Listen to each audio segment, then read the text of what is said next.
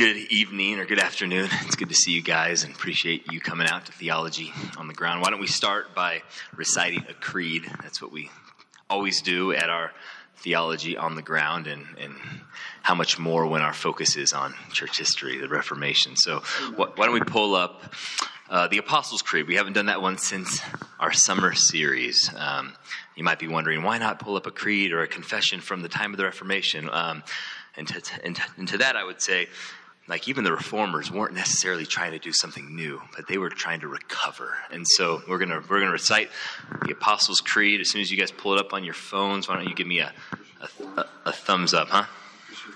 Yeah, it's a Christian Reformed one. Is what is what Mark said. Everyone got it? Cool.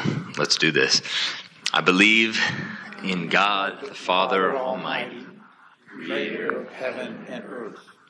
I believe in Jesus Christ, his only Son, our Lord, who was conceived by the Holy Spirit, born of the Virgin Mary. Yeah, speak up. Pontius Pilate, was crucified, died, and was buried.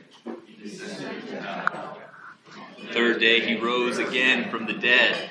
He ascended to heaven and is seated at the right hand of God God the Father Almighty. Come to judge the living and the dead. I believe in the Holy Spirit, the Holy Catholic Church, the communion of saints, the forgiveness of sins, the resurrection of the body, and life everlasting. Amen. Amen. Well, thanks for coming out to Theology on the Ground this Reformation Sunday. Uh, 506 years ago, the, the Reformation took place. And, and whatever you know about the Reformation, if you love the gospel, uh, you are happy that the Reformation happened.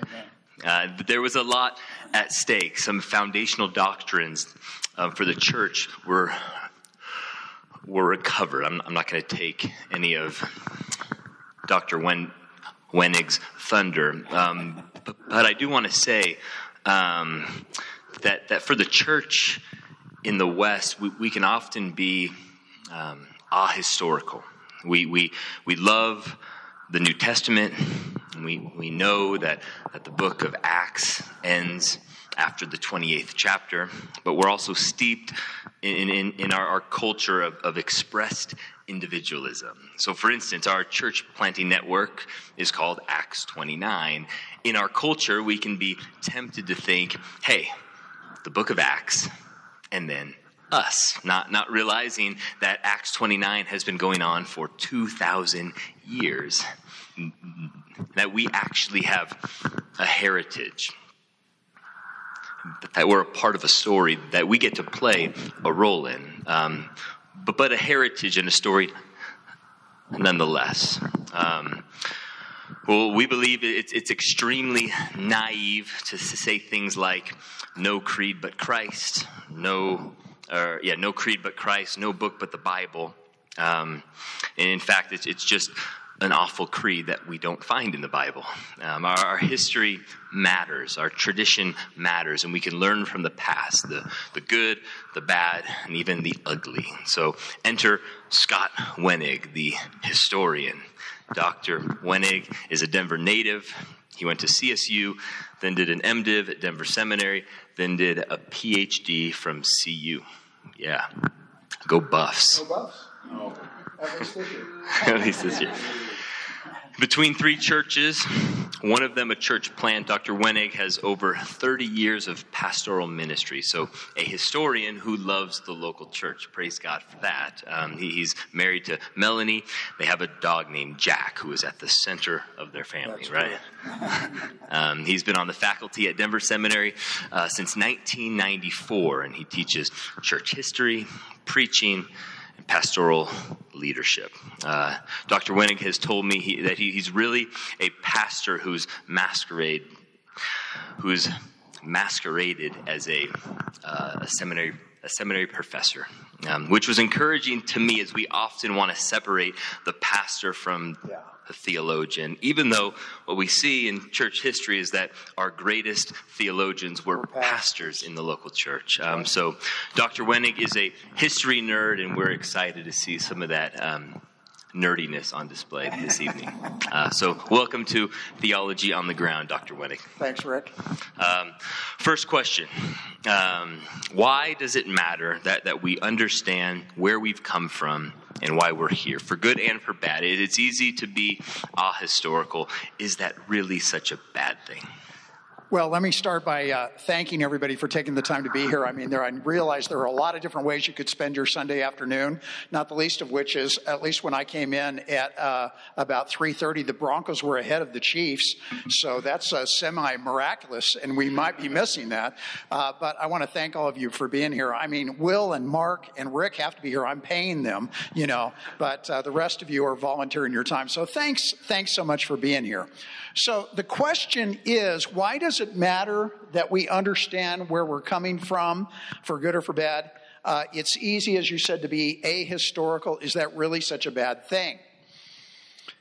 Let me begin by saying that if you are a Christian, and for the sake of discussion here, we're going to assume everybody in here knows Jesus and is a Christian. If you're a Christian, you are, by definition, a person of history because you believe deep down to the bottom of your toes that Jesus was a real historical person who lived in Palestine in the first century AD, who was crucified by the Romans in a broody, br- brutal, ugly, horrible sort of way, a way that we have a hard time imagining what crucifixion really entailed. That they took his dead body, they wrapped it up, they put it in a tomb, and that three days later, he physically, literally rose from the dead. We believe, as we just recited in the Creed, that those are historical facts, that that really, really happened. So, if you're a Christian, by definition, you're a historian. Now, if you're a biblical Christian, and by biblical I mean you include the Old Testament as well as the New Testament, and I want to think that everybody at Redemption Parker is a biblical Christian. What that means is your history as part of the people of God goes back on the low end another 2,000 years before back to the time of the patriarchs, Abraham and Isaac and Jacob, the book of Genesis. Now, you probably know this, and I have friends who are all over the spectrum on this issue. Uh, what in Genesis chapter 1 through 11 is historical, what is more or less, you might say, theologically driven in terms of communicating a bigger picture. Um, I have my own opinions on that. I have a really, really good friend who told me that he doesn't think much of Genesis 1 through 11 is history, and he's got a PhD in history. I disagree with him um, my colleague at Denver Seminary, Rick Hess, who teaches Old Testament, I asked him, I said, okay, Rick, tell me what you think about Adam and Eve in the garden. Now, Rick Hess is maybe the smartest person I know. He knows eight languages fluently, and I think he knows another eight or nine parts thereof. He's a really smart guy. And he told me, he goes, Scott, if we get in our time machine and we go back, back, back, back, back, and we end up in this place called the Garden of Eden. There is a literal Adam and there is a literal Eve. In other words, they were real historical people. So that happens to be my position. I'm glad that Rick affirmed it because he's really smart. So if, if, if you are a biblical Christian, by definition, you're a historian. Now, having said that, having said that, I think in general, history has a lot of different uh, aspects to it that are really, really valuable. What, one of which is, I would say this history helps us understand our place in the flow of Christian history in particular, but I think it helps us understand our place in the modern world as well. So let me illustrate this by a current event. We all know what happened tragically, horribly, three weeks ago on Saturday. Hamas invaded southern Israel. They slaughtered 1,400 people. Well, you can look at that and say, okay, well, that's just kind of an event that just happened here, and it goes back about 10 or 15 or 20 years between all this tension between the Israelis and the Palestinians. But what we have to understand is that in the 20th century, the greatest crime that occurred was the Holocaust in Europe. Six million Jews and another two and a half million to three million Poles and other various minority groups were literally hunted down by the Nazis. They were put in concentration camps and they were just obliterated. Well, what the Jews decided and the United Nations decided at the end of World War II was, excuse me, that would never happen again. So they founded the nation of Israel in 1948. Well, that created a whole series of wars since then between Middle Eastern groups and the Jews. And so that's part of the world that you and I live in now. So, to understand why Hamas attacked Israel, why Israel is now going to go into Gaza, you've got to understand the history of those events, and it takes you clear back into the 20th century. So, that's, that's kind of at the big picture, I would say. It helps us find our place in the modern world. Uh, let me make this personal. I think an understanding of history can really help us out personally. And what I mean by that is understanding our own family history, where our parents and our grandparents and maybe even our great grandparents came from. So, for example, my parents were World War II Depression era kids. They both lived through the Depression. My dad got drafted into the Army Air Force right at the beginning of World War II. He was stationed in Columbus, Ohio, where they had a gathering with all these young women coming to meet, like a date, a lunch date with all these young soldiers. He got hooked up with my mom, not in the modern sense of hookup, please, okay? But they met. I think it was kind of love at first sight. Not long after that, my dad got shipped to Fort Dix, New Jersey, and then after that, he was sent overseas to Europe, to England, and then to Germany for three and a half years. He came back from the war. My parents got married like three weeks after he returned.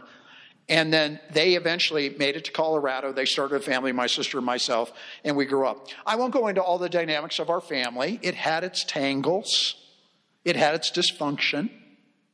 But overall, my parents were really good people who I think did a really good job of trying to provide a safe and stable environment for my sister and me. But as I got older and I started to try to analyze why did my parents act like they did? Why did my dad try to do things like he did?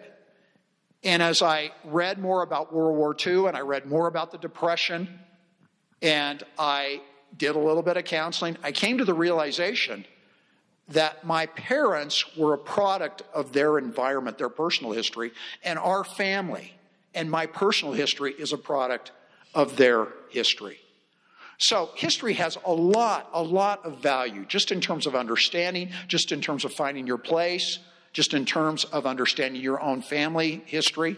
Um, when it comes to being ahistorical, um, let me make a comment here.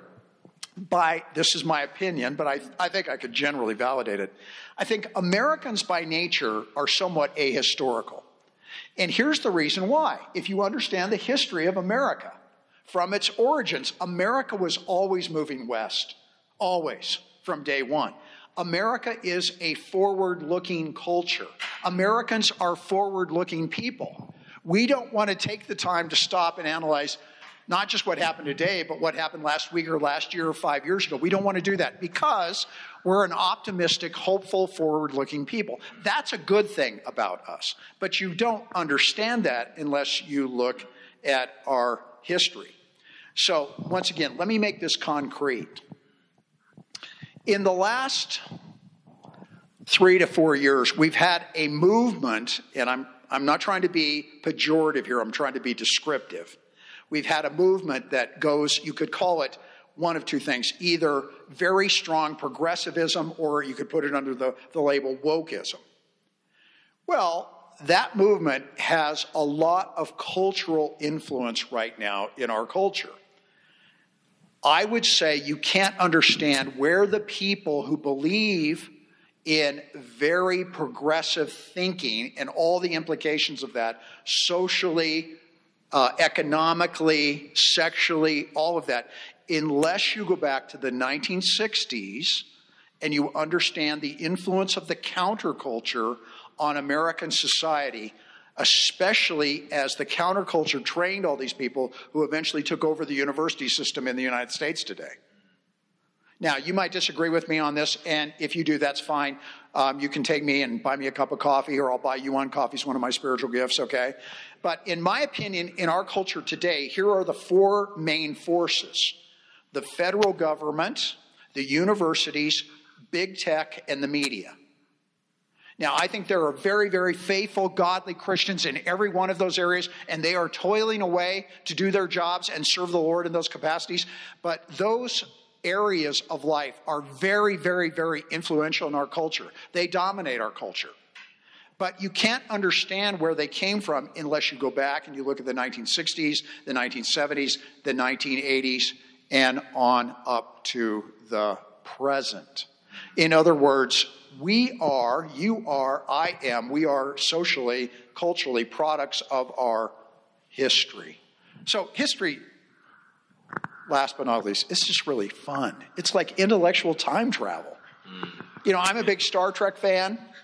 And, and I, I, I just love the original Star Trek. I grew up on that, and then I became a next generation fan, you know, all that. Well, I, I used to think, wouldn't it just be great if you could travel to the future? Well, what I discovered, though, in terms of history, is you get to travel to the past and you get to meet all kinds of fascinating and frightening people and all kinds of events, good and bad, because it's free. All you have to do is find the right texts and delve into those.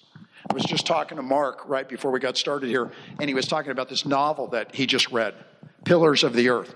It's the story of, the, of a building of a cathedral in medieval England. It's a great novel, and you get a feel for what life in medieval England was like and what it took them 300 years to build a cathedral. That's how long it took. So you, you get a feel for that. So history's just fun. Just fun. That's awesome. That's fascinating. Um, just to look at it with that perspective. Um, Mark told me that, that you said in in class one time that you, you got your, your PhD in history from CU uh, because if you study if you study Western civilization, you're basically studying church history. Would you be able to flesh that out for us a bit? Yeah, I'm going to flesh it out. But unlike you, I don't have the gift of sitting. Okay, I've got to exercise my gift of standing and moving around a little bit here. Um, I'm sorry, I'm just neurotic by nature, so you'll have to work with me here. Um, let's start with Christianity in the ancient Near East in the first century. Uh, Christianity spreads very quickly to the east. We don't talk about that much, but it got clear to China by about 800 AD. And it, it, was spread throughout what was the ancient Persian Empire. It goes south down into Africa very, very quickly. Very quickly. Uh, in fact, Ethiopia was one of the first Christian areas. It's still Christian today. Uh, but then, as you know this, if you've read the book of Acts, and we're going to come back and talk about the book of Acts, uh, the gospel goes west. It goes through what was then Rome, Rome's Asia Minor, and it goes into Europe, and then it goes west. And the, the gospel goes into what today we call Europe. Well, here's what happened in the first couple of centuries of Christianity. And we're just going to talk about the West. We'll leave the East and the South for another time, another discussion. In the West, the church grows fairly rapidly at different points in the first two and a half centuries. There's a book I'm going to mention, and I made you guys read it, and I still love this book, and I will highly recommend it. You got to set aside the metrics because his metrics get a little bit dicey. But it's called The Rise of Christianity by Rodney Stark. And this book has been really iconoclastic in the study of early Christianity. Uh, Stark was a sociologist who eventually, in time, became a Christian, but he wanted to ask and answer this question How was it possible? How was it possible for a tiny group of Jews? At the backwater of the, the, the Mediterranean and the Roman Empire to within 300 years take over the empire. How was that possible? Well, what Stark did was he did all these metrics based on his sociological research that he had done in other areas. And then he went and he read all the big guns in the history of Christianity. And he answered that question and he uh, did it through a series of scholarly articles. And then he put those together in this book called The Rise of Christianity. Well, he explains that over the first 300 years, the church grew at a fairly rapid rate. And there were all kinds of reasons why it grew. Well, by the time you get to the fourth century, you have the Roman Empire, and then you have within the Roman Empire almost a mirror image of the empire in this thing called the church. Christians were everywhere. They had their own infrastructure, they had their own leadership. By that time, they had their own buildings, they, they had their own finances. They were like a mirror image of the empire inside the empire. Well, at the end of the third century and the beginning of the fourth, there was this Roman emperor by the name of Diocletian. And he hated Christians because he thought they were weakening the empire. So he did this horrible, horrible persecution. There had been persecutions before, but this was empire wide, and it was really bad but it failed. It failed. There were too many Christians around to kill them all off. Most historians estimate that by around 300 AD, Christians made up about 10% of the Roman Empire, which meant that they were probably somewhere between 6 to 8 million people who were Christians. So you couldn't, you couldn't kill off all the Christians. Well, Diocletian retires to his country estate in what is now Eastern Europe. And there's a fight for the rule of the empire. Well, eventually, this guy by the name of Constantine becomes emperor. Well, Constantine recognizes what's going on, and I think, based on the best recent historical work, he was probably a Christian. He legitimizes Christianity. So he does that in 311 AD. Well, through the rest of the fourth century, Christians are now legitimate and then they become favored. The empire falls to the barbarians in the year 410 AD. They surrounded Rome, they conquered it, and I won't go into all the details. But what happened was the Roman Empire, which had been around a thousand years, is now gone in the West. It's gone.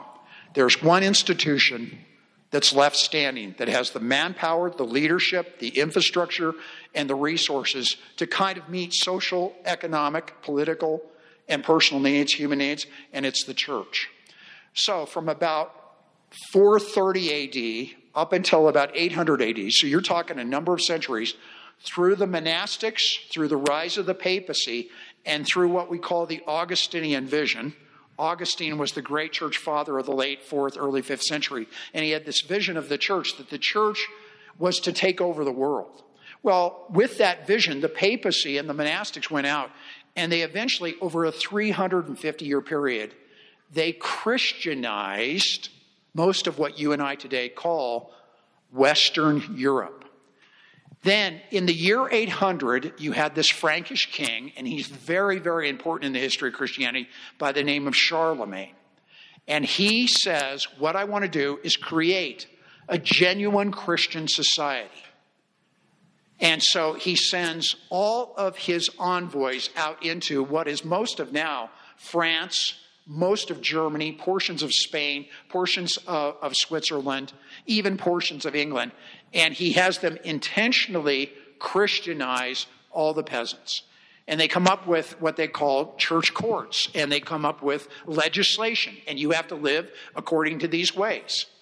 Well, that's the beginning of what we call in the history of Christianity Christendom. And Christendom lasts in Western Europe from around 800 until probably the middle of the 17th century, 1650. Some people want to tease it out to the French Revolution, 1789. So, when you talk about studying Western civilization, you can't study Western civilization without studying the church because the church is everywhere. She's everywhere. For like 1,200 years, she is everywhere. Let me make this concrete. My advisor at CU Boulder is Marjorie McIntosh. Marjorie's retired now. She's been retired about, oh, I think she retired about 14, 15 years ago. Uh, Marjorie was one of the best things that ever happened to me in my life. She's kind of a combination of Mother Teresa and Hitler. So, um, yeah, I mean, she's great. She's brilliant. She's absolutely a great advisor. She was the best of the best. Marjorie and I got to be really good friends. She's somewhere on the line between agnostic and atheist. I mean, she's a long way from the kingdom of God. And I used to tell her when we would meet on occasion, I'd say, You know, Marjorie, God really, really has used you in my life. And she'd always get really nervous when I tell her that. And she'd go, Well, I guess I'm just glad that, you know, I, I could be a tool in the hand of the Almighty. Let's change the subject, you know, kind of like that. Well, Marjorie did what we call social history, which is studying the history at the local level. She knows more about the social history of late medieval England than anybody on the planet because she wrote a whole bunch of books on it. Well, what she did in terms of studying social history was she would go to these record houses and she would study local records, most of which were what we call church court records. In other words, she's studying the social history of late medieval, early modern England. She has to deal with the church because the church was everywhere and the church was the best record keeper. So, if you're going to study Western civilization, at least up to the French Revolution, and I would add even probably into the 19th century, you got to study church history. Now, I'll take a breath and then let me transpose to the American scene. America, meaning its European version that started in the 17th century, was intensely Christian. Those people that you and I call the pilgrims, they were Puritans. They were your ancestors. And they left England because they thought that the English church was halfly reformed and really corrupt. So they wanted to come to the New World. And they, they were trying to set up a Christian civilization in what we call New England. Well, that was the first impetus of Christianity in America. And then in the 18th and 19th centuries, you had the advent as, as, as people moved further and further and further west of revivalism. The first Great Awakening in the 1740s, and then the Second Great Awakening from about 1790 to about 1810, probably. And so what happened was you had Christianity infusing this new civilization called the United States of America. It was just infusing it. And then eventually, following the Civil War, you had the advent of the public school system. Well, the public school system had a series of values that they were trying to inculcate everybody into because it was a great age of immigration from Eastern Europe and from Asia. And they wanted to enculturate all these new immigrants, and you had to go to public school.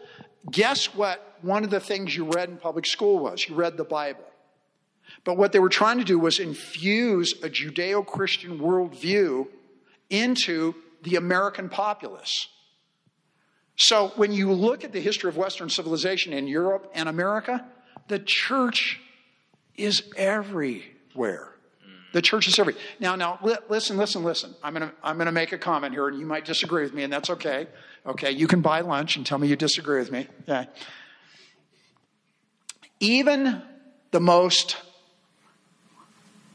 hard headed atheist in Douglas County, whoever he or she is, even they recognize the influence of Christianity on Douglas County. And I'll tell you why. Because even here in Parker, you've got a ton of churches here. I mean, we might feel like we're marginalized now, but I'm telling you, we still have mojo. And there's always hope because of churches like Redemption Parker. And what's the church you preached at today?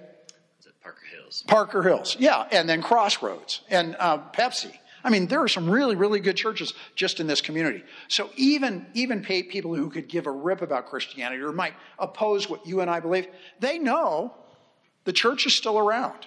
So you can't study American history, you can't study European history unless you know that Christianity has had a huge, huge influence. That's very helpful. But, but, before we jump into the next question that you have there on your, your paper, I just thought as you were talking, there is a huge rise in Christian nationalism, and that we should we should create a Christian society. Um, with, with, with your understanding of history, like, uh, are we? Is, is that what we as the church should be about? Like, should we be going back to the, I don't know, good old days? Is that what we're? Well, uh, let, let me give a little history here, and then I'll answer your question. And if I don't, stop me and oh, say, Scott, you no, didn't answer my you're question. You're good. Our next question you kind of have already talked about. Okay, so. okay. Let me talk about the formation of the United States of America. The United States of America, and I love the United States of America. I think it's the best nation state ever invented on planet Earth. But it's a nation state. It was created at the Constitutional Convention in 1787. it didn't exist before that. But they got all these delegates from the 13 states. They came together in Philadelphia, and under the brilliance of James Madison, who was the primary author of the Constitution, they created this new nation. They created this new nation. Um, my wife and I, Melanie, we got to go back to New York City in 2016 and we got to see the musical Hamilton on Broadway. It's a work of genius. It's, it's amazing. And it was just fabulous. I mean, we just had like the best time. Well, Lin-Manuel Miranda was on 60 Minutes that same year. And I don't remember which 60 Minutes correspondent was interviewing him, but he had already won two Tonys or something like that. And they said to him, How do you compare your own life to Alexander Hamilton? And he said, Well, he said, At my stage of life, I've won two Tonys. When Alexander Hamilton was my age, he helped create a country. And I thought, good point, very honest. The United States of America, with the exception of Hamilton and maybe one or two other people, was created by a group of men, and they were men, white men, I might add, okay, just to tell the historical truth, who created a new government, and they were not Christians. They were deists. They probably thought God existed but they weren't Christians in the sense that you and I are. In other words, they could not read the Apostles' Creed in good faith and sign off on that. Um, let, me, let me talk about George Washington. Washington was a great man, one of the great men of history. Washington was a vestryman in his Anglican church in Williamsburg, Virginia. I sat in his pew. You can go into that church and sit where George Washington used to sit. Washington did not believe in the resurrection of Jesus. In fact, he was vehement about the fact that everybody know where his body was buried so that no one would create the myth that George Washington had risen from the dead because he thought that Jesus' resurrection was a myth. So, and if you read about Thomas Jefferson, Jefferson was a brilliant man, very tangled, but brilliant. He didn't believe in the, in the, the, New Testament. In fact, you can go into the Smithsonian and you can look at Jefferson's Bible. And what he did was he cut out all the supernatural parts that he didn't like. He just wanted the ethics of Jesus without the person of Jesus. I'm advocating these were brilliant men. They were great men. They created a country. They weren't Christians like you and me. But, but, they had a Judeo Christian worldview and they wanted Christianity, meaning evangelical, redemption Parker type Christianity to infuse the public square because they knew it created better citizens. And they knew for a democratic republic to exist and endure, you needed good citizens. Now, here's what I'd like to advocate. America wasn't a Christian nation in terms of its formation. It's a nation state created by a bunch of deists. But it was heavily influenced by a Christian element in the culture, meaning churches and Christians and preaching and all kinds of what today we would call parachurch ministries, especially in the 19th century. In other words, our civilization has been very, very influenced by Christianity, very influenced. But if you want to now talk about Christian nationalism, number one, you've got to define your terms. And number two, if what you mean by that is we're going to try to create a country where Christians run everything, that could never happen. I mean, it just would never happen. That it, I mean, we're so divided now. I mean, I'll, I'll, put my cards on the table and confess my sins publicly. I'm still a registered Republican. My party's crazy. We are. We're crazy. We, we're nuts. But there's two or three major elements just within our party. And I'm thinking, there's, there's no way you could do that. I mean, number two, here's another reason you can never do that America is too big. Geographically, it's too big. I mean, you've, you've got, you know, the, the upper 48, and then you've got Alaska, which is feels like thousands of miles away to me, and then you've got Hawaii. How, you, you couldn't do that. You couldn't do that. Now, having said that, do I want a culture? And by culture, what I mean is the pattern ways people relate, the way we go about life, the things we value. Do I want to live in a society that's influenced by Christianity? You bet. Because all you have to do, and you've seen this a lot more than I have, but all you have to do is go to other places around the world where that doesn't exist, and you realize how easy things spin out of control. And you know who always gets hurt? The people on the margins and women and children. They're the ones who get hurt. So I want to live in a society that's really influenced by a Judeo Christian ethic where Christianity is very prominent. But I'm not convinced that just putting Christians in office, even though, you know, if I find a good Christian, I'm going to vote for them. Yeah. Yeah, that's, yeah. That, that's not our history. Yeah, that's so- helpful. Thank you. Um, I'll jump back to the question I was going to ask. Um, why, why is it a mistake? And you could just answer this briefly, but why is it a mistake to jump from the book of Acts to 2023 in Parker, Colorado? I mean, shouldn't we just look at the church in Acts as our church history and try to imitate them? I hear all the time, hey, Acts 2, Acts 4, this is how the church would do it. Why can't we do it like that? Well, I think that's a really good question. And, you know, I was writing out things here on my notes because my memory's not as good as it used to be. Um, but one of the things I put is for one thing, um, they didn't believe in freedom of religion. That, that concept didn't exist in the ancient world. I mean, so you talk about the church in the book of Acts. Well, you were either a Jew or you were a Christian, and I'll come back and talk about that, or you were a pagan. But everybody was religious, and nobody believed in freedom of religion. You had to choose and then live with the consequences. Um, so at that point, we're really different from them. Secondly, and, and I'm going to come back because I'm going to try to drive this home later on. Um, when you read the book of Acts, one thing that comes really crystal clear is that they were really, really, really communal in nature, and we're really individualistic. And so, once again, I'm going to own this. I'm an American. And sometimes I'm just going to be really honest with you. I'm a pastor, I'm a seminary professor, I love the Lord. But sometimes I have to ask myself, am I influenced more by my American individualism than by my Christian community? They were really, really communal.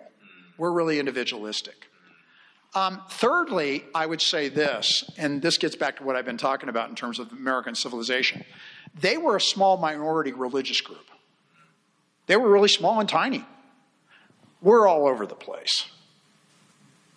We're all over the place. Yeah, so to, to go from Acts to us, there are just a lot of differences. Now, Yeah. let, let, let me go on here and then you could stop me because I'm going to get into preaching here. Just so buckle in, I'm going to go to preaching. I wrote down all of that is to say we can learn a great deal from the early church. So let me let me emphasize this. Number one, for them, and you see this in the book of Acts, church was not optional. It was essential. it wasn't optional. Hmm. It was essential. Preach. For us, we need to be honest about this. Sometimes it's kind of optional. Number two, they were unbelievably generous. I mean, you read that passage in Acts 4. People were selling lands and houses, bringing the money to Rick and Mark and the elders and setting it at their feet to distribute to anyone as he had need or she had need. They were unbelievably generous. Uh, number three, their evangelistic fervor mm. makes me blush at the lack of mine, and I do care about lost people. But their evangelistic fervor was unbelievable. In May of 2001, I went on this trip with Denver Seminary on the journeys of St. Paul. And one of the most significant parts of that trip was we got in a bus at the, the coastline of Turkey on the on you know the Mediterranean there by the ruins of the city of Perga, which is where Paul and Barnabas landed. Well, we took a bus tour for two days up into the interior of Turkey to visit what was Iconium. Lystra and Derbe have never been excavated. We have a general idea of where they were. And then Pisidian Antioch, which has been excavated, and it's unbelievable. They're like a little mini Roman amphitheater up there. They've excavated the synagogue that Paul and Barnabas went into, and you could stand where Paul and Barnabas stood and preached the gospel. Well, we're up there, and I'm thinking, it took us two days by air conditioned bus to get up there. Paul and Barnabas were willing to walk and ride donkeys up there for one reason and one reason alone They wanted to tell people about the Messiah. His name was Jesus. He had come. He had died to pay for their sins. He had risen from the dead. He's going to come again, and they need to give their lives to him. And you know, in every one of those cities they went to, and I always joke about this in church history, but it's true, two things happened. There was a riot and there was a revival. They got the crud beat out of them in every one of those cities. They started churches in every one of those cities. And then they went back and visited them. So their evangelistic fervor was amazing. And then last but not least, and I don't want to romanticize the early church because they were like us, they were people with issues and problems. But I think one of the things you see in the book of Acts that gives me a lot of hope, gives me hope for me. You see these men and women developing spiritually over time. So let me point out something that I think is really visible, but we don't talk about it much. The first disciples, those 12 guys, and the women around them, they were all Jews. If you were a really fervent Orthodox Jew in the first century, you pretty much hated Gentiles. They were just pagans. You wanted to stay away from them, lest they make you unclean. Well, you know the, the, the, command of Jesus you'll be my witnesses in Jerusalem, great. In Judea, great. In Samaria, uh, I don't know about that, Jesus. And to the ends of the earth? Mm. Well, that's the Roman Empire for them. That's Paganville. Yeah. Well, you see this with Peter. And I happen to think Peter's gotten kind of a bad rap a lot of times when we study him. I think Peter was a person of great faith, great faith. I mean, he calls Jesus God, you know, which would have been like, what? Really? Peter's a racist. He doesn't like Gentiles because they're Gentiles. He's a racist. But you see him make progress, and you see that great vision of God that happens to him in Acts 10 and he realizes, okay, I, I, I've got to overcome this. And he goes to the house of Cornelius because God tells him to. In other words, they were spiritually developing. They were men and women who were growing. They were men and women who were spiritually maturing. They weren't perfect. They made mistakes. They had their issues. But you see in the text and you see in their history they're developing. That, that gives me hope. I'm thinking, thank you, Jesus, you're not done with me yet. Because I have issues that I'm working on. And I'm thinking, Lord, yeah, good, you're not done with me yet. Preach it, preach it. that is very hopeful. Um, okay, it is Reformation Sunday. Could you set the scene for the Reformation? Um, where had the church gone wrong, and what were the reformers trying to accomplish, and were they successful? Yeah, big question. I'll try to make this as clear as I can. Remember what I said from the time of Charlemagne on, you had a Christian society in Europe, which means that it was church and state were united, and every, everybody believed in that. well, by the time you get to the 14th on into the 15th centuries, the church starts to unravel. It starts to have a lot of problems. The papacy goes into a whole degenerative cycle. So, from the middle of the 15th century on into the early years of the 16th century, the papacy was under the control of the Borgia family. And they made the worst gangsters that you can imagine in American society look very godly.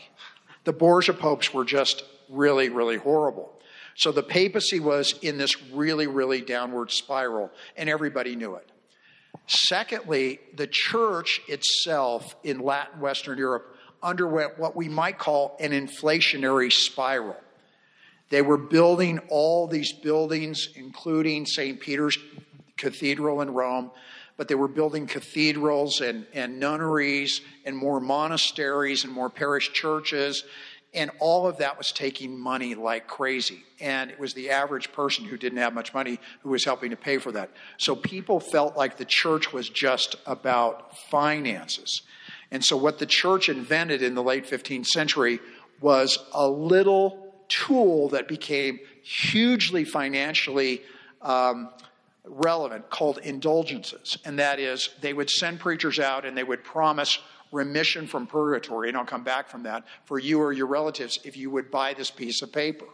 And so you could buy this indulgence, and the church would make money, and you would get a piece of paper saying, well, your time in purgatory has gone down from 150,000 years to 125,000 years. Or grandma who's really suffering in purgatory, she won't have to suffer a million years, it'll only be a half million years. Well, it was enormously financially rewarding for the papacy in terms of raking in money. And people started to question this, and I'll come back and, and talk about indulgences. Um, the lower clergy, there were a lot of questions about corruption. Um, were they, do they care about their parishioners? Some did, some didn't. Um, and then there was a, a, movement, a new intellectual movement that came along in the late 15th century called humanism. And it was Christian humanism. And these were people that were interested. They were really academics. They were the best way I could uh, make a comparison. They were kind of like the seminary professors of their day. They wanted to sit in their offices and read ancient texts and find out what was going on in the past. Well, they had a big, big influence in terms of, hey, here's what the church of the book of Acts looked like. Here's what the early church looked like. Here's what our church looks like. And it's really different and it doesn't look good. And so they had a big, big influence. And then you set over here in the middle of the 15th century Gutenberg invented movable type. You had the printing press, and that becomes hugely important in the 16th century. So, when you get into the 16th century, there's lots of people in Latin Western Europe who recognize our church is pretty corrupt. The papacy's out of control. They're selling indulgences as, you know, kind of cheap grace. Um, the church just wants our money. There's not good pastoral care. And we need to get back to what the church was like in its early decades. That's where we want to go. So that's the eve of the Reformation. In other words, there was a growing sense of discontent and a growing sense on the part of a lot of different people this thing needs to be reformed. It's just gone off the rails. And then what happened?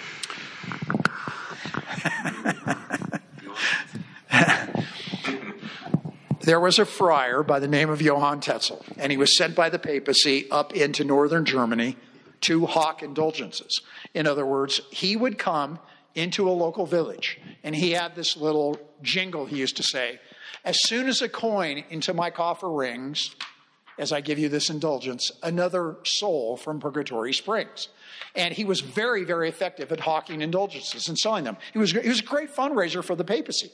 Well, he comes into Saxony, which is this area of northern Germany where there's a new university in the middle of Saxony that had just been created about 20 years before that by Prince Frederick, who was the elector of Saxony, and it was at Wittenberg.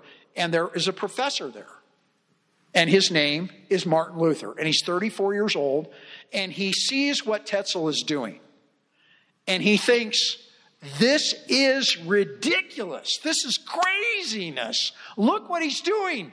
He's giving people cheap grace. This isn't getting anybody out of purgatory. And I have a lot of questions about purgatory to start with. And so, what Luther does is he just kind of goes ballistic and he sits down and he writes out 95 theses that mostly, but not totally, have to do with the practice of indulgences as to why they're wrong and why this is ungodly and why this isn't how God brings about salvation. And what he does, according to tradition, there's questions about whether or not this really happened, but tradition seems to indicate that it is. He went to the church door at Wittenberg and he nailed those to the church door at Wittenberg. And he also gave his 95 theses to some friends who then took them to printing presses and they started to spread them throughout not just Germany, but all of Western Europe. Well, when Luther nailed those to the door at Wittenberg, it was October 31st, 1517. So, two nights from tonight, it's not Halloween. It's not. It's Reformation Day. Now, if you want to take your kids trick or treating, I get it. I love trick or treating when I was a kid. But you should have a good meal celebrating Reformation Day and say, now we'll go get you some candy. Okay? In other words, this is the advent or the spark that starts the Protestant Reformation. But if you read the theses, Luther, Luther just, a lot of them are just common sense. Like he had a lot of questions about purgatory. Purgatory was a Roman Catholic doctrine that was developed in the seventh century by Pope Gregory the Great. And he developed it for pastoral reasons. Here's what he said You're a really godly person, but you're not perfect. But God's perfect and heaven is perfect. So before you can get into heaven, what you need to do is become perfect. Well, we need to put you in a place after you die, before you get to heaven, that'll trim off all the sin from you and make you perfect. So he invents this holding tank view, and he goes to certain places in the Bible to support it. He didn't just invent this out of nowhere. He goes to certain places like 1 Peter chapter 3 and some other places, and he comes up with this doctrine of purgatory. Well, it gains traction for pastoral reasons. It gains traction. So by the late medieval era, the late 15th, early 16th century, purgatory is a big, big, big, big thing, but it makes people feel really oppressed and afraid. Not everybody, but a lot of people. So, for example, in the 95 Theses, one of the theses Luther writes is this. He says, if the Pope's really loving, if he's really the vicar of Christ, if he's really the descendant of St. Peter, and he really loves God and he really loves all the people in Europe, why doesn't he just issue what we call a plenary indulgence and free everybody from purgatory? Wouldn't that be the Christian thing to do? Wouldn't that be the loving thing to do? Well, you're looking at that and you're going, yeah, yeah. So there's a sense of religious oppression, there's the doctrine of purgatory, there's indulgences, there's papal corruption. There are people who feel like all their money's leaving their area to go to build this huge, huge cathedral in Rome for the Pope. Nobody really cares about us. And Luther comes along and he says, Enough is enough is enough is enough. And because they took his 95 Theses and they, they printed them up and they sent them out throughout all of Europe, I mean, within weeks, it creates this huge firestorm, this huge controversy. And so then Luther is that's the beginning of him being called on the carpet by the papacy to get him to recant. But he does it out of pastoral theological reasons. He thinks a lot of this is just theologically, biblically nuts. People aren't saved by this stuff. Mm. So it, it starts with the indulgences, but for us looking back, I mean, is that all Luther and the reformers recovered? No, that's a great question. So let, let me, yeah, try to be as clear as I can on this. When you look at Luther or Zwingli in Zurich or Calvin in Geneva or Thomas Cranmer in Canterbury in England, um, even what we call the radical reformers like Menno Simons, the Anabaptists, what they all looked at was this they saw their society had once been Christian and now it had kind of like repaganized. They thought it was really pretty pagan and they wanted to re Christianize it. In other words, they looked at their church and they thought, we want to reform our church. They weren't trying to break the church apart. They were trying to take the church that they had all grown up in, that they all knew since they were children. And they're thinking, this thing's gone off the rails. Let's reform it. Let's recover it. Let's get it back to the gospel. Let's have proper soteriology, proper ecclesiology, etc., etc. So that's what they were trying to do. That's good. Um, were they successful? No, they were not successful. And in fact, almost all of them went. I mean, Luther dies, I'm trying to think, 1546 or 1547. Um, he lived in, in Saxony almost his entire life. Um, yeah, he was discouraged at the end of his life by the lack of what he thought was proper reform.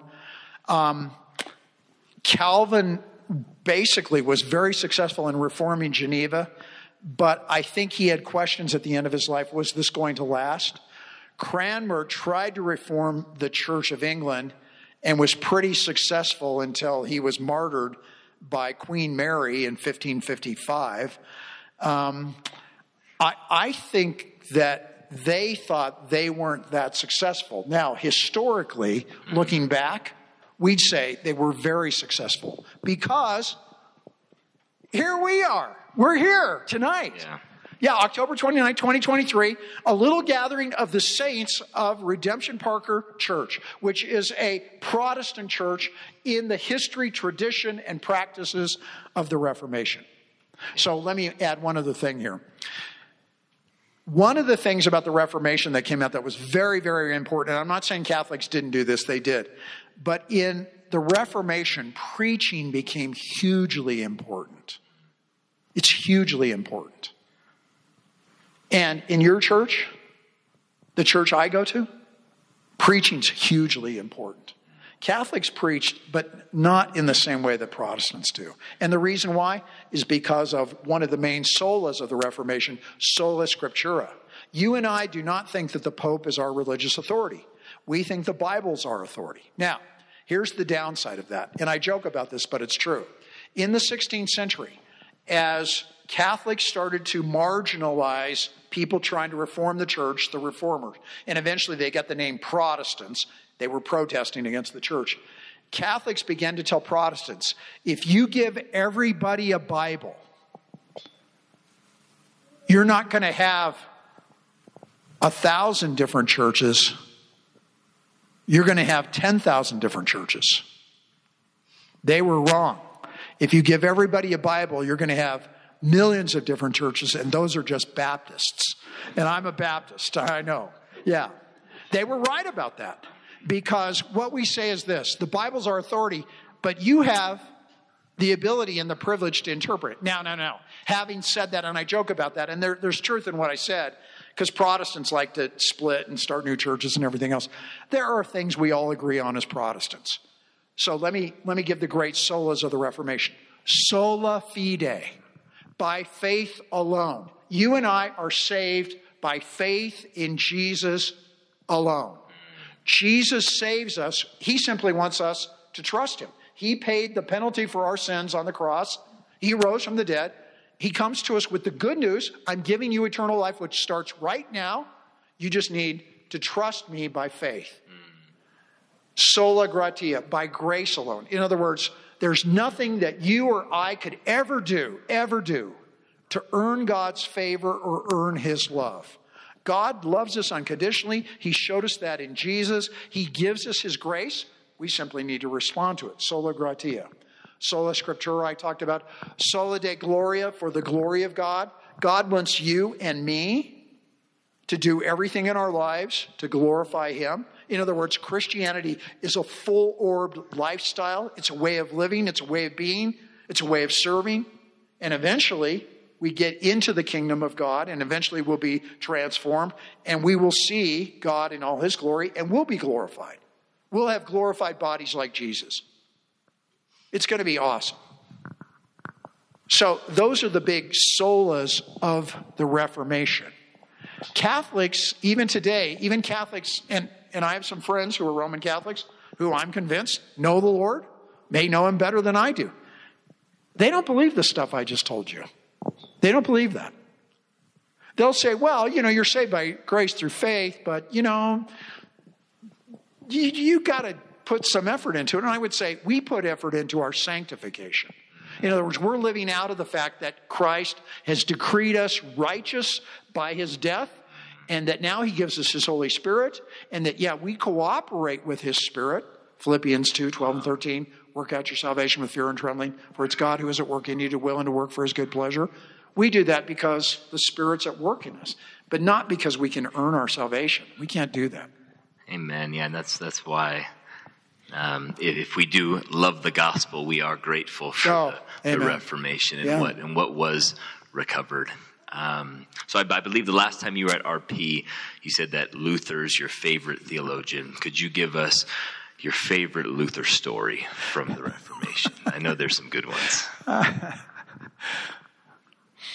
Well, there's a lot of great Luther stories. Now, here, here's the thing in, in full disclosure, let me try to be as historically accurate as I can. Luther was an unbelievably larger than life individual.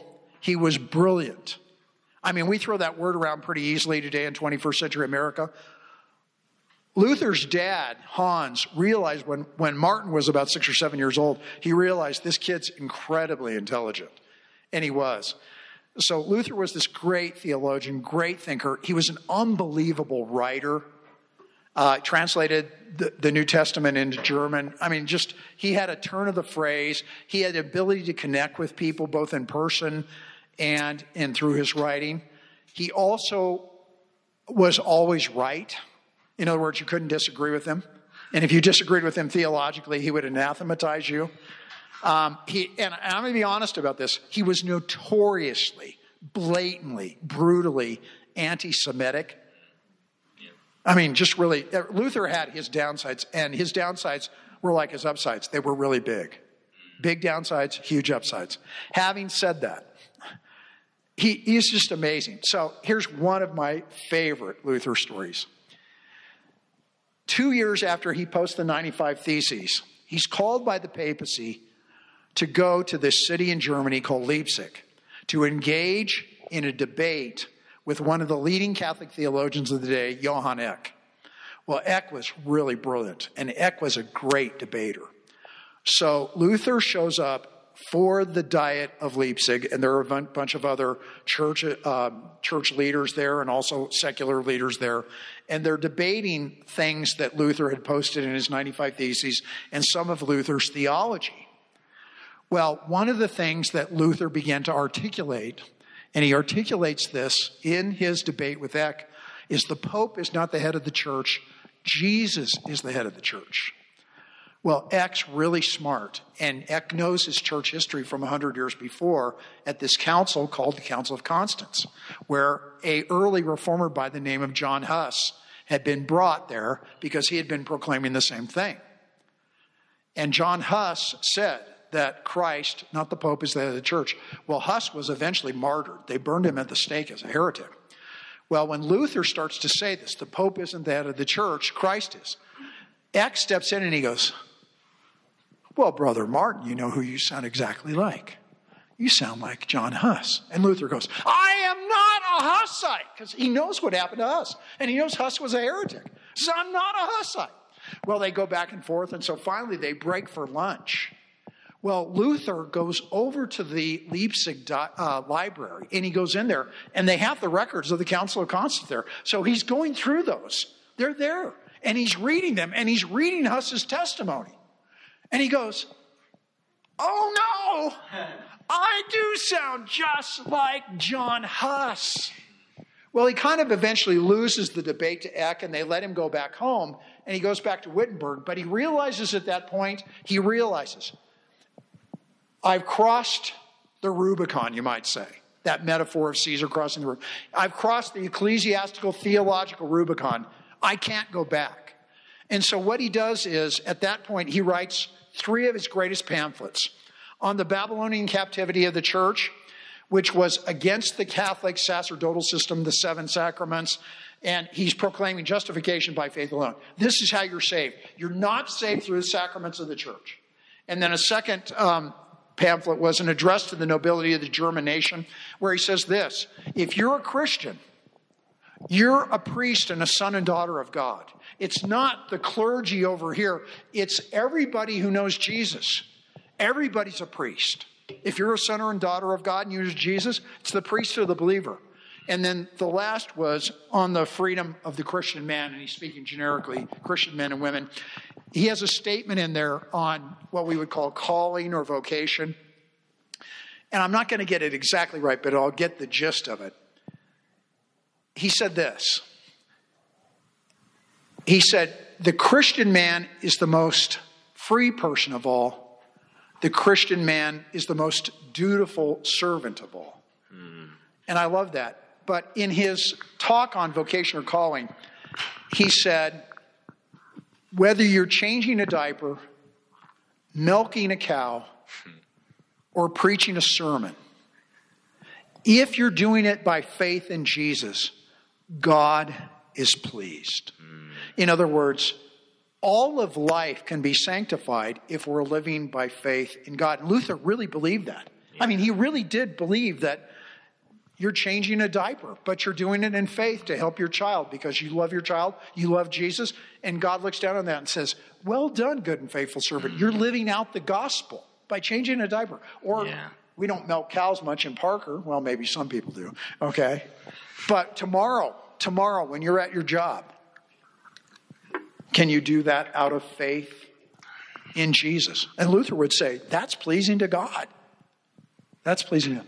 So that's No, a, that's good. That's a favorite Luther story. Yes, and uh, yeah, that's sweet. He, he Luther had no secular sacred divide. That's all, right. All Yeah. was sacred, All and, I, and I appreciate you bringing up the um, anti-Semitism. I, I think I think in this conversation when we talk about Luther, it's so easy to just romanticize. Oh yeah, we don't want to do that. Um, Yeah. Yeah, I, I, I remember going through the Holocaust Museum Oh. in in Jerusalem and seeing some of his quotes up there, and it was just Oh, it's frightening. Yeah. um, you're such a good storyteller that I'm going to ask you another question. Um, could, could you or could you tell the story um, when he cries to? Is it Saint Anne that he cries to? Oh. And and he becomes the monk, right? Well, yeah, that's all part of that process. Yeah, Luther's father was a very, very successful miner in Saxony. In other words, he was part of what we call the new burgher class, which today we would call kind of middle, upper middle class. He was really climbing the socioeconomic ladder in his day and his time. And when they got, when people got to that level, all of a sudden they realized, I've got resources. I want a better life for my children. Like all of us do. We all want our kids to, to do even better than we've done. I mean, that's natural if you're a parent and you love your kids. Well, Hans Luther wants Martin to do really well. So he wants him to become a lawyer. And he sends him to law school. So Luther's at law school. And he's on his way back to Saxony on kind of like, you know, holiday. And this huge, huge, violent thunderstorm breaks out. Now, I've never been to that part of Germany, but I've seen pictures and film of it. He's walking through the forest, and these forests were really dense. And this storm came up, and it was lightning and thundering, and trees were falling all around him. I mean, and those forests are dark, and there were robbers there. In other words, it's a pretty terrifying place to be going on a normal day, let alone in a thunderstorm. And he's utterly terrified. He's utterly terrified. And he falls to the ground and he cries out to St. Anne, who was the patron saint of lost travelers or people in trouble. And he says, St. Anne, if you help me, if you get me out of this, I will become a monk. And he survives the thunderstorm and two weeks later drops out of law school and enters a monastery. And Hans Luther was not happy because his, his, his son, the lawyer, was now a monk? You got to be kidding me. And eventually, I think it's three or four months later, Luther's going to, no, I think it was about a year later, Luther's going to give his first communion, his first Eucharist in Mass. And, and Hans and uh, his, and Luther's mother come. And apparently, I went okay, but Hans still wasn't too happy with him because now he was in the church. He wasn't going to become the great, affluent, well known legal mind. Wow. Yeah. That's a story. I love that. It never gets old. Um, okay, so why does the Reformation still matter? It's it's 2023. Why does why does the Reformation still matter for us today? Well, once again, I'm going to be really honest. I didn't grow up in church world. I became a Christian when I was a freshman in college, and I got involved in this conservative Baptist church, which that's part of the Reformation. Um, Protestantism, until the 20th century, was always a much, much, much smaller element of global Christianity. Um, the Orthodox Church in the East was still big. Roman Catholicism is global. It has been since the 16th century. Protestantism was never very big, really, numerically, until the 20th century.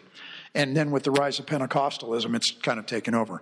But I would say the Reformation still matters for these reasons. Number one, I have a lot of respect for the Roman Catholic Church. A lot of respect for it. I'm never, ever, ever, ever in this life going to become a Roman Catholic. I have friends who have left Protestantism to become Roman Catholics in the last few years. It shocks me. It shocks me because I'm thinking, okay, we have problems in our movement. I know that. I get that. But you're signing on to papal authority and infallibility? You're signing on to transubstantiation? You're signing on to purgatory? You're signing on to the veneration of Mary? I have some friends who are missionaries in Spain. And when I was there in 1996, we went to this cathedral in Toledo. And we go into the cathedral at noon. And they had this huge procession for the Virgin.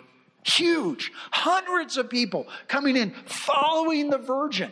She dominates everything. And Jesus is, he's kind of over here in the corner. And my friend who's the missionary says, This, when I see this, this is why I know we came to Spain. Because he's a Protestant. He wants these people to come to know the gospel. So, having said all of that, the Reformation broke open once again the gospel of Jesus Christ. It's good news that you and I, men, women, and children, can come to saving faith in Jesus by faith alone, through grace alone, that we have eternal life. That's number one. Number two, the priesthood of the believer. You're all priests and sons and daughters of God. God has given you gifts, He's given you talents, He's given you abilities. He wants you to leverage those for His glory, for the good of other people, for the good of the church, for the good of the community. In other words, these guys are great pastors. I love these guys, just in case you didn't know that. And they're not paying me to say that. I love these guys. I love this church. I want this church to do really well. You're the church, though. They're to lead you and disciple you and, and, you know, unleash you. But the priest of the believer. Thirdly, and I'll stop with this one preaching. I'm all about preaching. I don't know of any really healthy, going and growing churches where the preaching isn't good. I just don't know of any. I don't know of any. I, I know a lot of churches in and around Denver and Parker. I get to preach in quite a few of them. I'm grateful for that. But I just don't know of any where the preaching isn't pretty stinking good because preaching drives us. It's the exposition of the Bible, sola scriptura, God's word. We hear from God. This is God's word to you and to me and what we want. So when these guys preach a good sermon, send them an email, tell them that, and then tell them, keep up the good preaching. Hmm. Keep up the good preaching. Amen.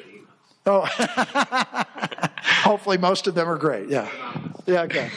Anonymous. Um, well, before we take a little break and then we come back for, for some Q&A time, many of us would love to learn more about church history, um, but many of us are super busy. Yeah. Where can we start? Uh, the best one volume I can recommend is my former mentor, father figure, and then colleague, Bruce Shelley's Church History in Plain Language, the fifth edition church history volumes don't go into five editions. This one did. Bruce's son Marshall, who I'm good friends with, we went to seminary together. He and his wife Susan and I went to seminary together. We've been friends for over 40 years now. Marshall edited the fifth edition and did a great job. Don't buy the earlier editions buy the fifth edition because they really updated it. They have all these vignettes of different men and women throughout church history. They added in three or four new chapters. Mar- Marshall was an editor in his professional job for years. Uh, church history in plain language, the fifth edition. That would be one. I already told you about Stark's book, The Rise of Christianity. I have two other books I would recommend. Uh, one's on the early church. It's a little bit more technical. Um, it's called Destroyer of the Gods Larry Hurtado. It's what I call Stark on steroids. Hurtado was a better historian than Stark was. It's a great book. I love it because what Hurtado's doing is he's showing how the early church in time eventually displaced paganism. It destroyed their gods. Mm. It's a great book. I love it. And then here's a book I would say go to the tattered cover, go to Barnes and Noble uh, ask for this for Christmas because it's a big fatty book. It's pretty expensive. I love it, but it's really big. It's called Dominion How the Christian Revolution Transformed the Modern World. It's by a guy named Tom Holland. Holland is not a Christian. The introduction to Dominion is worth the price of the book. Holland's an Englishman, he's a brilliant historian. He did double majors at Cambridge. He's just he's written a ton on the ancient world. Here's what he says in the introduction, but it's far more than what I'm going to tell you. He says, "When I was a kid growing up, I was fascinated with the Greeks and the Romans. I was fascinated with the story of, you know, uh, the Spartans at Thermopylae and, you know, Caesar and you know all this. But he said, here's here's how Julius Caesar made his claim to fame in Republican Rome. Caesar bragged." I have killed a million Gauls and I have enslaved a million more. He bragged about that, and that gave him in the Roman Republic enormous political and public mojo. In other words, here was a man of utter and complete and total violence and domination, and he's viewed as the best of the best of the best. Well, Holland realizes when he gets to be about the age of 40, I've been studying and writing about these guys all my life. Mm. And yet, my life has almost nothing to do with them. My life has everything to do with a crucified Jew who hung on a Roman execution rack 2,000 years ago, whose name was Jesus. My life is a product of Jesus of Nazareth, not the Greeks and not the Romans. And so he writes this book to show how Christianity transformed, and it did, the modern world. And it's he's just got a great eye for detail, but he goes into much more detail in his introduction. When I read the introduction, I thought, this is worth the price of the book alone. Hmm. But of the four, I would say make that fourth. But I'd say Bruce Shelley's Church History in Plain Language, Stark's Rise of Christianity. I really like Hurtado's Destroyer awesome. of the Gods. It's a really good book. That's good. And, and, and if someone's like, what about the audiobook? Um, oh. Chris, uh, Church History in Plain English does an amazing job on the audio. So good. There you go. Well, Dr. Wenig, that was awesome. I'm fired up for some church history right now. Um, yeah, we're going to open it up for some Q&A. So if you do have a question, why don't you make your way up here so we can get it into the microphone for all our people who are going to listen via podcast. Here it is, Caleb.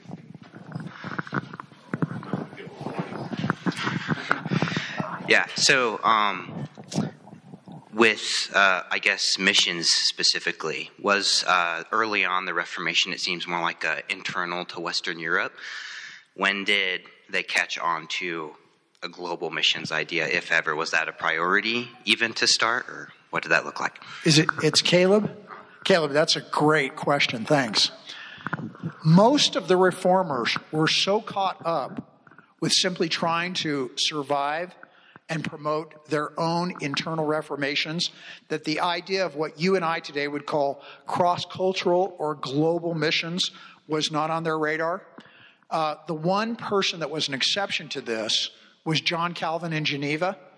And Calvin trained up lots and lots of men and then eventually men and women, and he sent them back into his native France to evangelize French Roman Catholics. That's where he came from. That was his native land because he wanted them to come to a saving knowledge of Christ.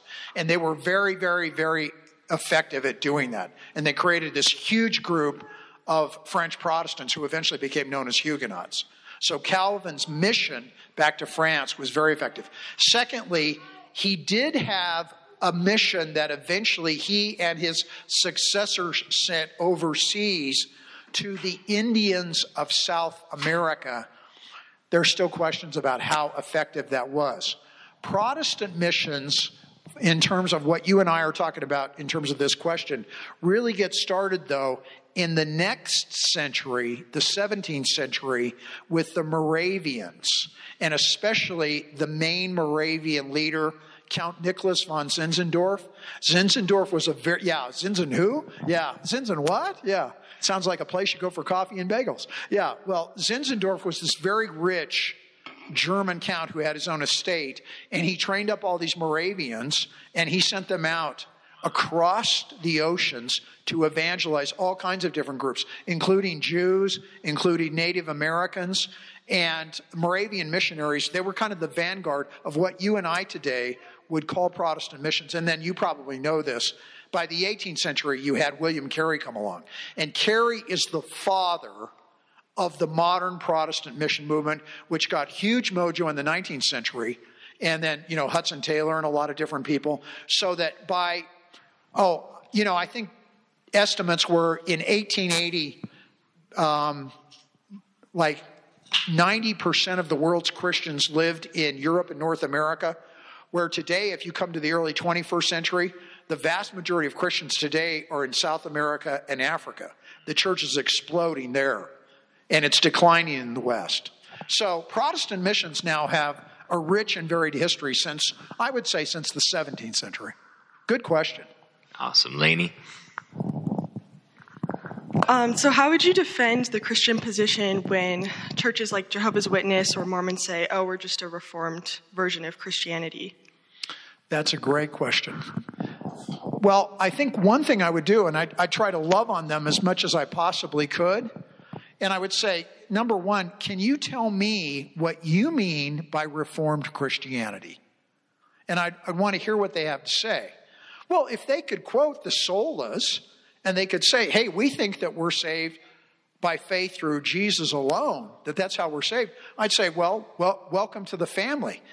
But you probably know this, and I know this in my interaction, and I haven't done a lot of interaction with Jehovah's Witnesses or, or Mormons in probably the last 20 years, but I did before that.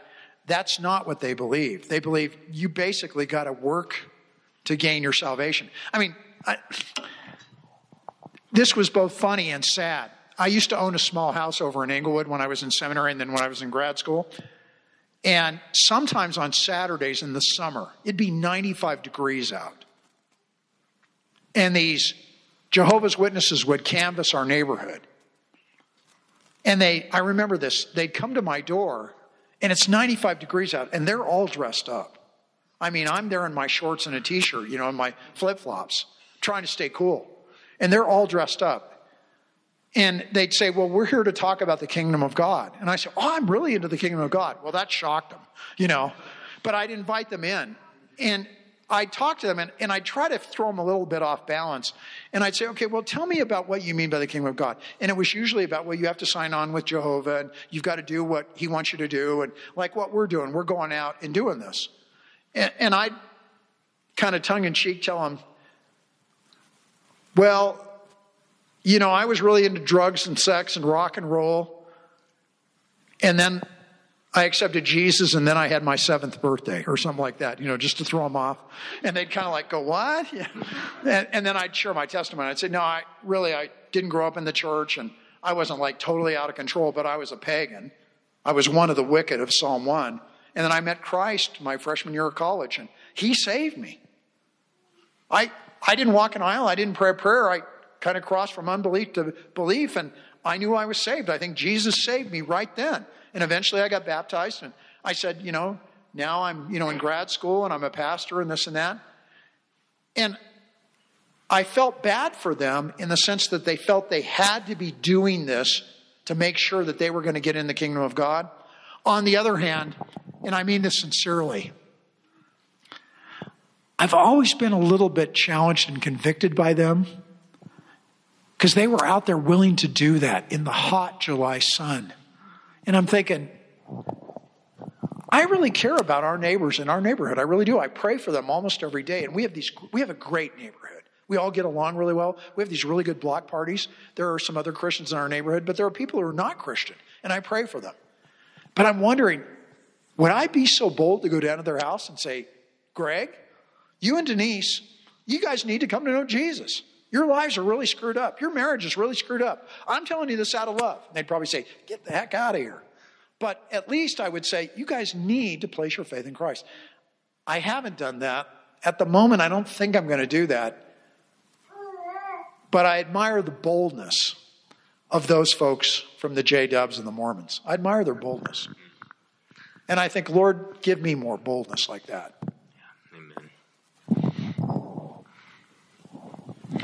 Come on down, Arlen. It was interesting hearing the 10% of the Roman Empire being Christians.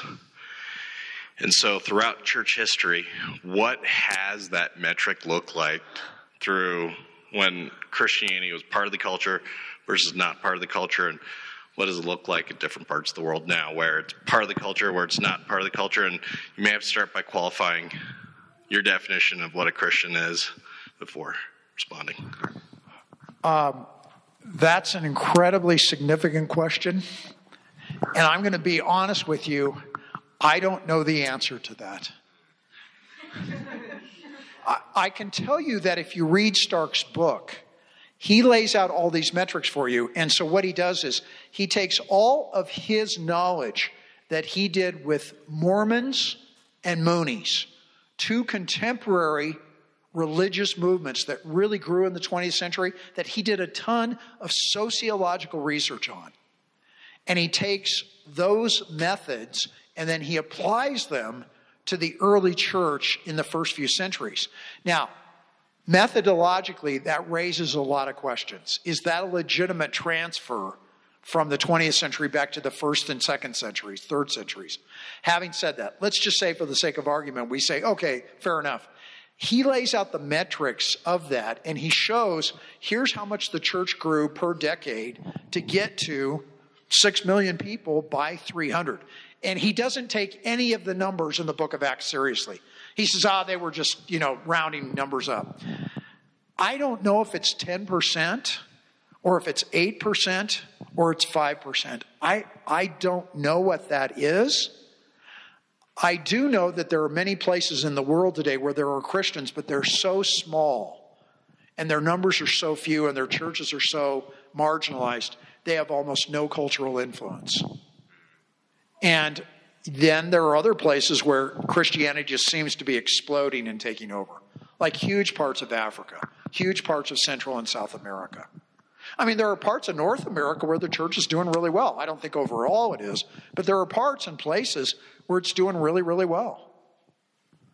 So I don't know what the numbers are. I would say this, though. If, if there are 335 million Americans, uh, according to the latest statistic I read, and they were trying to do this kind of on the low end, somewhere between 40 and 50 million Americans still claim some kind of visible verbal connection to our movement of evangelicalism. Hmm. Well, if there's 40 or 50 million of us, and let's say there's another 50 million Roman Catholics, let's say that gets us up around 100 million. That's a third of the country that, in one way or another, is affiliated in a pretty direct way with Christianity. You still have a lot of cultural mojo there. Now, don't hear me. Here, I think we have a lot of problems in our country. I think there are a lot of a lot of issues that we're all wrestling with, and I'm concerned. I'm not going to lie about it. But I think there, Christianity still has an influence in our culture. But I don't know what your number is. That's a great question. So I would say read Stark and see what you think. It's a great answer for not having an answer. Yeah, I, And a shout out to the Moonies.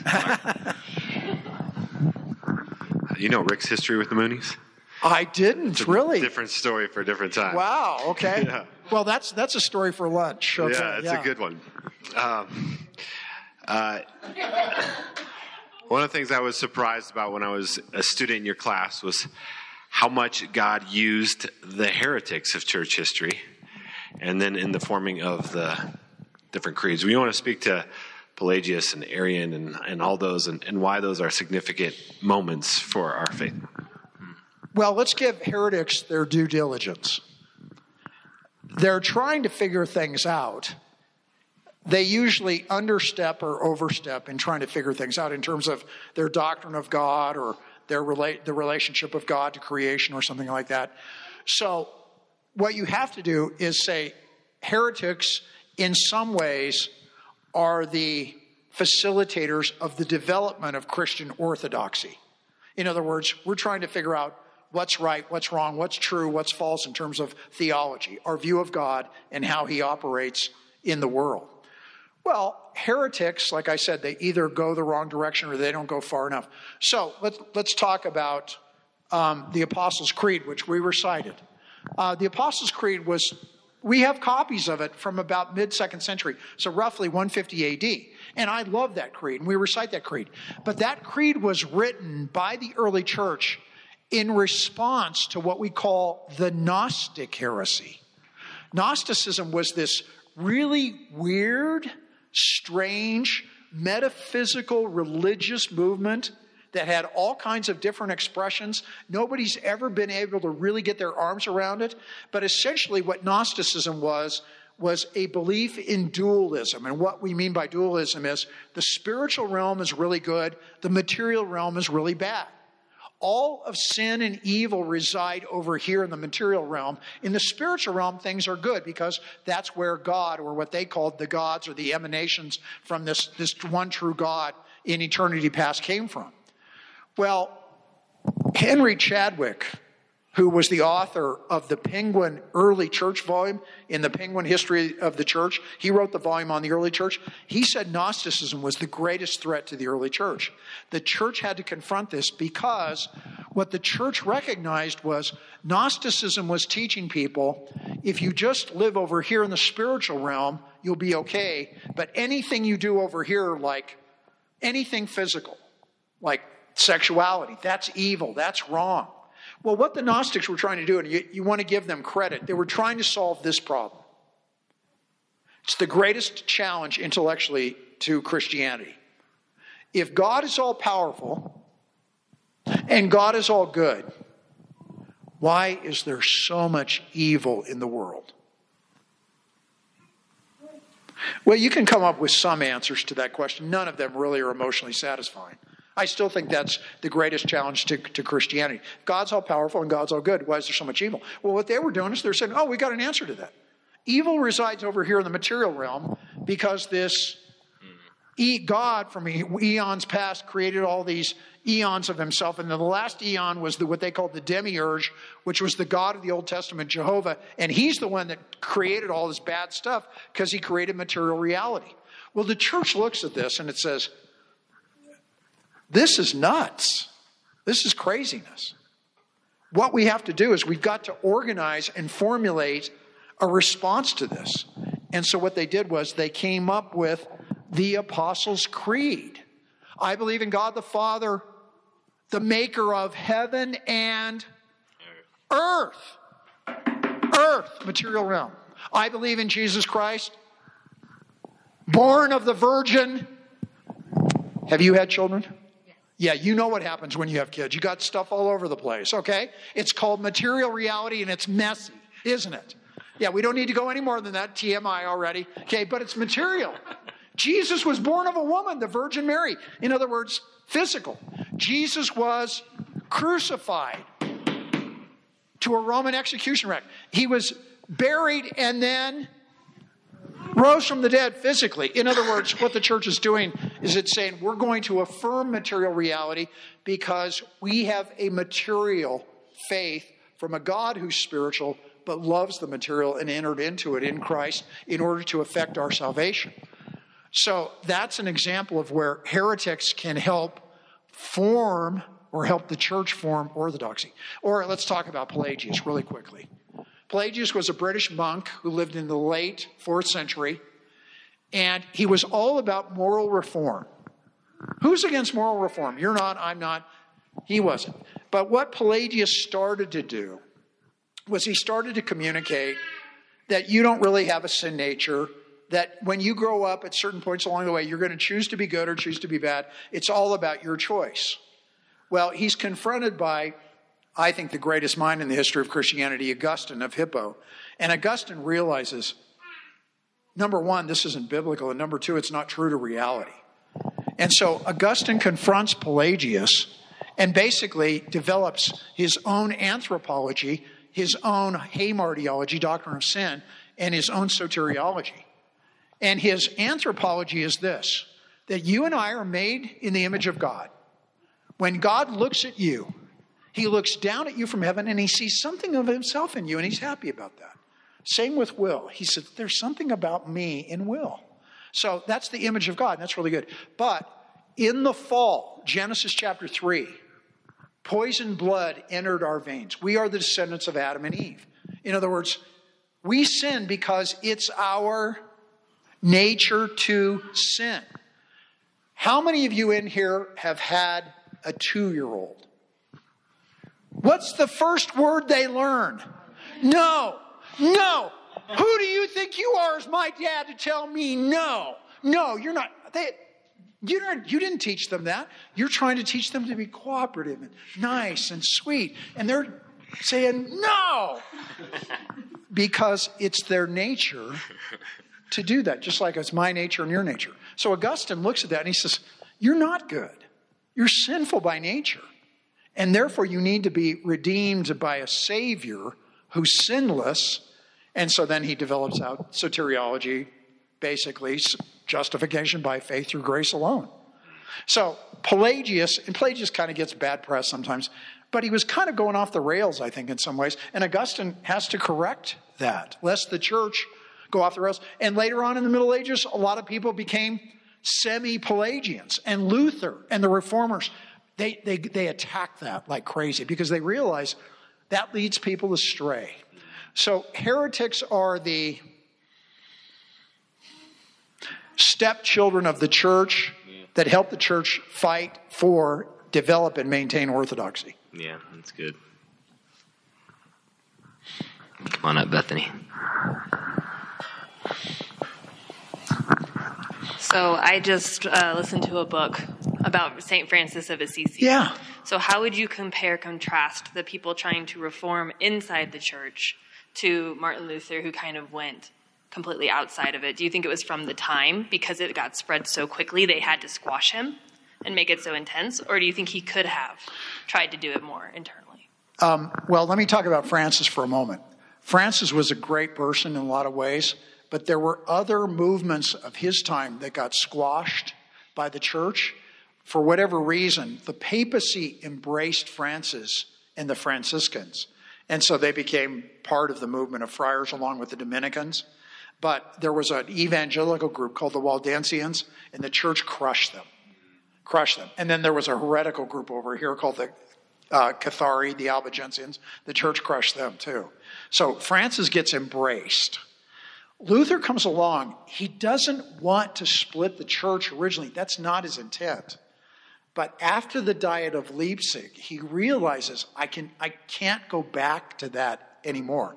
And then taking his personality, once he gets to the Diet of Worms, April of 1521, I mean, his courage is almost unimaginable. He's standing before the worldly powers of his day, the Holy Roman Emperor, all the leaders, the churchmen of his day, and he stands there and he says, Unless I'm convinced by you know conscience or scripture, I cannot and I will not do otherwise. Here I stand, God help me, amen. I mean, just unbelievable courage. But given his personality, there's no way he's going back. So at that point, split takes place. So could, could he have done it otherwise? My own interpretation of Luther is no, no. Yeah. I mean, there have been innumerable attempts over the last 500 years between Catholics and Protestants to try to hammer these things out. They were doing that in the 16th century. Luther's right hand man, Philip Melanchthon, went to a couple of conferences with some Roman Catholics to try to hammer things out. And they made some progress, but they always got stuck on some key issues. Because the way Roman Catholics are interpreting these things and the way Protestants are interpreting these things are really different. For example, like I said, if you're a Roman Catholic, you are saying the Pope is the head of the church. I admire Roman Catholicism. I really, really do. I'm never going to say that. I'm never going to say that. I'm not going to sign off on transubstantiation. I'm not going to sign off on the veneration of Mary. I don't believe in purgatory. And those, those are fundamental Roman Catholic doctrines. So I guess, at least for the time being, we're stuck with our divide. Now, that doesn't mean we can't have fellowship or get along with each other. Like I said, I, I have a friend, his name's Doug Grandin, and I'll just give you a real quick biography. He's really fervent evangelical who was an evangelical free pastor, and he decided, yeah, we don't have enough liturgy here. So then he becomes an Anglican, Church of England. He becomes an evangelical Anglican. And then he starts reading John Henry Newman, the great Roman Catholic theologian of the 19th century, and he realizes, oh no, Henry VIII and these guys really screwed this up. So he becomes a Roman Catholic. Well, I didn't know this until I met him. He's, he's married with five kids. They have a special dispensation in the Roman Catholic Church that they shoehorned him into. He's a priest in the Roman Catholic Church with a wife and five kids. Wow. Now, he's a believer. I mean, so we get together for lunch and you know, he, he, keeps giving me all these books. Well, Scott, we really aren't that different from you. I go, uh, come on, you know what I believe. You used to believe it. Yeah, but, you know. So, I mean, even with a guy like that, and he's a great guy, you would love him. He's a really good guy. Lo- loves Jesus, loves his wife, loves his parish. Yeah, I'm not going to his parish. I'm going to Redemption Park. Yeah. Got a couple more minutes, Cassie. Do you feel like there were any negatives of the Reformation and maybe like um, the sacraments or things that the Protestants maybe have lost reverence for or don't do as well? Or Yeah, well, I, I'm, you know, I love the Reformation and I'm in the Protestant tradition. but the re- number one, and Mark and I were talking about this right before we got started. Number one, the Reformation as a movement, once it really got going, was a very destructive movement. And what I mean by that is uh, late medieval Catholicism was a very visual religion with statues and stained glass windows and, and icons, you know, all over the place. And Protestants went in and they just destroyed all that because they thought it was idolatry. So, like, they, they would just rampage parish churches, um, um, they would rampage cathedrals. Um, they overthrew monasteries like in, in England. Thomas Cromwell, who was Henry VIII's right hand man, he and Henry closed down all the monasteries in 1536 and 1537. They closed down like hundreds of monasteries. And they did that for two reasons. Cromwell did it partly because he wanted to please the king, and partly because he was a Protestant who was growing in his Protestantism and he didn't like monasticism. They also did it, though, because they could enrich the laity and the royal coffers by selling off all these lands to the nobility. So at that point, and, and Henry VIII was still doctrinally a Catholic, but you look at stuff like that and you're thinking, yeah, Protestantism was pretty destructive, really was. Secondly, this was not just Protestantism, this was Protestantism and Catholicism. But in the late 16th century on into the 17th century, you enter in European history into what we call the era of the wars of religion. Those were all really bad without any value. They were enormously destructive. Um, one of those, the Thirty Years' War, went from 1618 to 1648, and it was both political and religious. It was both and. Well, a lot of historians think that Germany was far more ruined by the Thirty Years' War than by World War II.